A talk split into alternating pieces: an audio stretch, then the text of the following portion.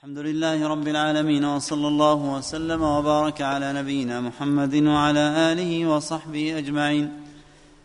أما بعد ففي هذا اليوم الثامن والعشرين من شهر محرم لعام أربعة وثلاثين لعام خمسة وثلاثين وأربعمائة وألف ينعقد هذا المجلس في شرح كتاب الإيمان من صحيح الإمام البخاري رحمه الله تعالى لمعالي شيخنا الشيخ الدكتور يوسف بن محمد الغفيص حفظه الله تعالى عضو هيئة كبار العلماء وعضو اللجنة الدائمة للإفتاء سابقا في جامع عثمان بن عفان رضي الله عنه بحي الوادي بالرياض. قال رحمه الله تعالى حدثنا إبراهيم بن حمزة قال أخبرنا إبراهيم بن سعد عن صالح عن ابن شهاب عن عبيد الله بن عبد الله أن عبد الله بن عباس أخبره قال أخبرني أبو سفيان أن هرقل قال له سألتك هل يزيدون أم ينقصون؟ فزعمت أنهم يزيدون وكذلك الإيمان حتى يتم. وسألتك هل يرتد أحد سخطة لدينه بعد أن يدخل فيه؟ فزعمت أن لا. وكذلك الإيمان حين تخالط بشاشته القلوب لا يسخطه أحد. الحمد لله رب العالمين. وصلى الله وسلم على نبينا محمد وآله وأصحابه أجمعين. أورد المصنف ما جاء في حديث هرقل وهو في سياق طويل متفق عليه عند الشيخين وغيرهما وهو من رواية ابن عباس قال حدثني حدثني أبو سفيان من فيه إلى في وجاء في حديث هرقل أن هرقل سأل أبا سفيان لما دخل مجلسه واستدعى من كان في الشام من العرب هل يرتد أحد منهم عن دينه بعد أن يدخل فيه سخطة له؟ فقال أبو سفيان لا أي في أتباع النبي عليه الصلاة والسلام. فقال هرقل بعد ذلك وكذلك الإيمان إذا خالط بشاشة القلوب. وكذلك الإيمان إذا خالط بشاشة القلوب فدل على أن الإيمان يزيد وينقص لأن الثبات عليه إيمان. نعم. وهذا قول الله تعالى يثبت الله الذين آمنوا بالقول الثابت. نعم. باب فضل من استبرأ لدينه. حدثنا أبو نعيم قال أخبرنا زكريا عن عامر قال سمعت النعمان بن بشير يقول سمعت رسول الله صلى الله عليه وسلم يقول الحلال بين والحرام بين وبينهما مشتبها مشتبهات وبينهما مشبهات لا يعلمها كثير من الناس. فمن اتقى المشبهات استبرأ لعرضه ودينه ومن وقع في المشبهات كراع يرعى حول الحمى يوشك أن يواقعه. ألا وإن لكل ملك حمى ألا وإن حمى الله في أرضه محارمه ألا وإن في الجسد مضغة إذا صلحت صلح الجسد صلح الجسد وإذا فسدت فسد الجسد كله ألا وهي القلب.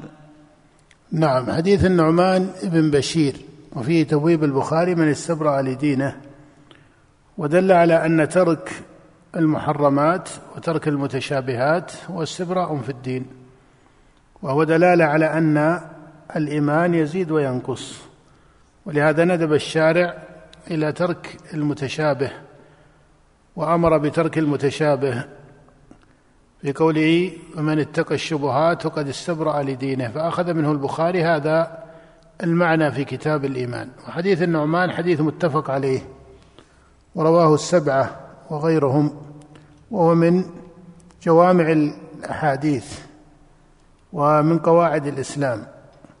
إن الحلال بين وإن الحرام بين وبينهما أمور مشتبهات. لا يعلمهن كثير من الناس. فمن اتقى الشبهات فقد استبرأ لدينه وعرضه ومن وقع في الشبهات وقع في الحرام. وقوله إن الحلال بين أي ما بان حكمه من الحلال أو الحرام وهو دليل على أن الإباحة من الأحكام الشرعية. وهو دليل على أن الإباحة من الأحكام الشرعية وليست حكما عقليا كما قال طائفة من النظار من المعتزلة وغيرهم. قال وبينهما أمور مشتبهات. هذا التشابه من الأمور الإضافية. هذا التشابه من الأمور الإضافية. لا يعلمهن كثير من الناس وهذا مما يدلك على أنها من الأمور الإضافية أنه لم يكن عدم العلم بها مطلقا. ولذلك قال لا يعلمهن كثير من الناس. فمن اتقى الشبهات فقد استبرأ لدينه وعرضه فهذا من مقاصد الشريعة. وهذا مفيد في قاعدة أو هذا الحديث من أخص النصوص دلالة على قاعدة سد الذرائع. على قاعدة سد الذرائع. وقول النبي صلى الله عليه وسلم فمن اتقى الشبهات فقد استبرأ لدينه وعرضه. فهذا يدخل فيه العمل بقاعدة سد الذرائع. وهي من القواعد الشريفة في الفقه لكن تعلم أن هذه القواعد لها فقه. فقد يقع خطأ من جهة وضعها في غير موضعها. فإذا عديت إلى غير محلها وضعت في غير موضعها ضيقت الأصول التي تقابلها. فإنه كما يقال في سد الذرائع فإن ثمة أصول من التوسعة في الإباحة ومن الأصل فيه الإباحة وما إلى ذلك واستصحاب براءة الذمة فلا يمانع هذا بهذا.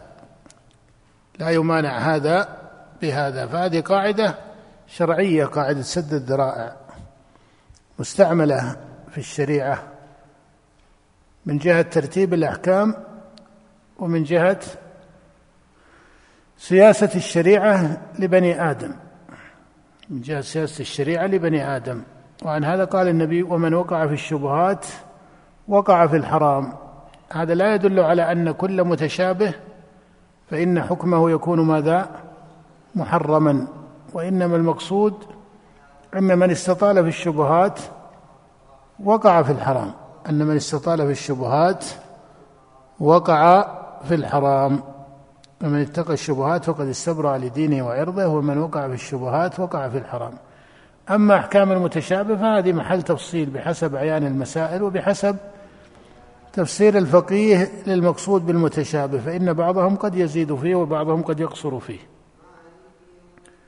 فمن اتقى الشبهات فقد استبرأ لدينه وعرضه ومن وقع في الشبهات وقع في الحرام كالراعي يرعى حول الحمى يوشك أن يرتع فيه. هذا مثال ذكره الشارع ليبين هذا مثال ذكره الشارع ليبين ماذا؟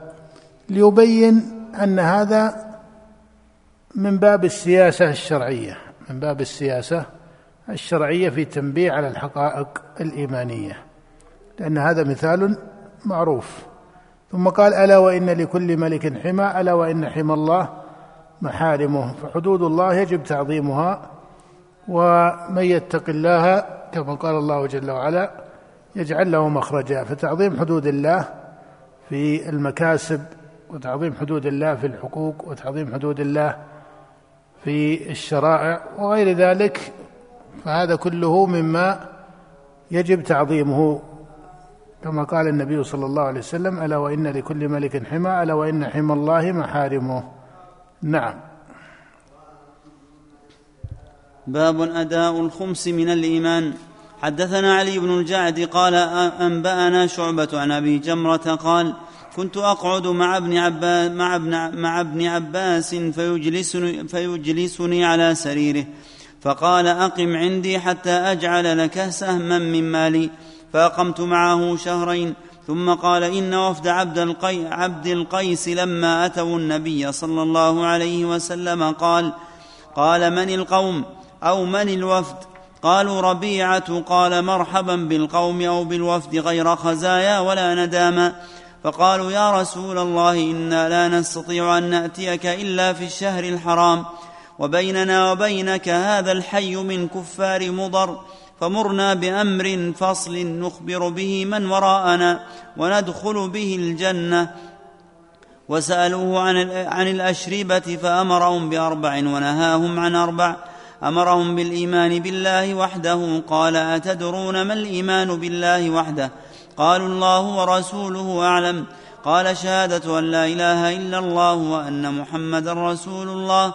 وإقام الصلاة وإيتاء الزكاة وصيام رمضان.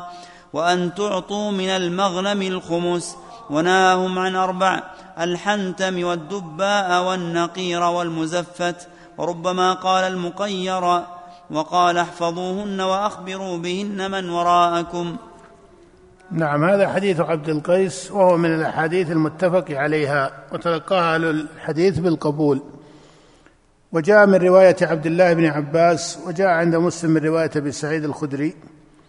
وفي حديث عبد الله بن عباس هذا وهو حديث عبد القيس أن النبي صلى الله عليه وسلم جعل أداء الخمس من الإيمان. قال وأن تؤدوا خمسا من المغنم. وهو دليل على أن العمل داخل في مسمى الإيمان بل أصل في الإيمان. لأن النبي لما فسر الإيمان لعبد القيس قال أتدرون ما الإيمان بالله وحده؟ قالوا الله ورسوله أعلم. قال شهادة أن لا إله إلا الله وأني رسول الله وإقام الصلاة. وإيتاء الزكاة وصوم رمضان وأن تؤدوا خمسا من المغنم. فجعل هذا العمل من الصلاة والزكاة وصيام رمضان جعلها من الإيمان. وتفسير الإيمان بالعمل في هذا الحديث دليل على أن العمل داخل في مسمى الإيمان بل على أن العمل أصل في الإيمان. ولهذا فحديث عبد القيس لأئمة السنة به عناية بالغة من جهة دلالته الصريحة على أن الأعمال تسمى على أن الأعمال تسمى إيمانا لأن هذا من تفسير الماهيات. قال آمركم بأربع وأنهاكم عن أربع آمركم بالإيمان بالله وحده ثم قال أتدرون ما الإيمان بالله وحده؟ قالوا الله ورسوله أعلم. هذا تفسير للماهية. قال شهادة أن لا إله إلا الله وأن محمد رسول الله وإقام الصلاة فدل على أن إقام الصلاة من الإيمان وكذلك إيتاء الزكاة وصوم رمضان وبوب البخاري أداء الخمس من المغنم. فإن قيل فلما ذكر البخاري الخمس من المغنم؟ وفي الحديث ما هو أعلى رتبة منه كالصلاة وهي عمل. قيل هذا من باب التنبيه بالأدنى على إيش؟ على الأعلى. وأن الشارع ذكر ما هو دون هذه المباني الكلية من الإسلام ذكرها في تفسير ماهية الإيمان والتفسير يكون بالأصول فدل على أن هذه الآحاد من مفصل الشرائع فغيرها مما هو فوق ذلك من باب أولى. هذا من فقه الإمام البخاري في التنبيه على هذا المعنى ليعلم به أن ما يكون من مفصل الفروع فهو كذلك. وأن العمل لا يقصر على أن العمل لا يقصر على إيش؟ العمل لا يقصر على أصول الأعمال. أن العمل لا يقصر على أصول الأعمال. أن الإيمان لا يقصر على أصول العمل بل على جميع العمل. نعم. باب ما جاء أن الأعمال بالنية والحسبة ولكل امرئ ما نوى. فدخل فيه الإيمان والوضوء والصلاة والزكاة والحج والصوم والأحكام. وقال الله عز وجل نعم قف على هذا الحديث لأنه بقي علينا حديث يسيرة في كتاب الإيمان. ننتهي منها إن شاء الله قبل نهاية الفصل. عندنا الآن بقي غير الأسبوع هذا. بقي أسبوعان أليس كذلك؟ فإن شاء الله ننتهي من كتاب الإيمان من صحيح الإمام البخاري بحيث أنه الفصل القادم نأخذ كتابا آخر. في الاعتقاد وننتهي أيضا من الورقات. نختصر التعليق فيما يأتي إن شاء الله في مجالس الأصول حتى ندخل في كتاب آخر في أصول الفقه بعد الفصل بإذن الله ومشيئته. نعم.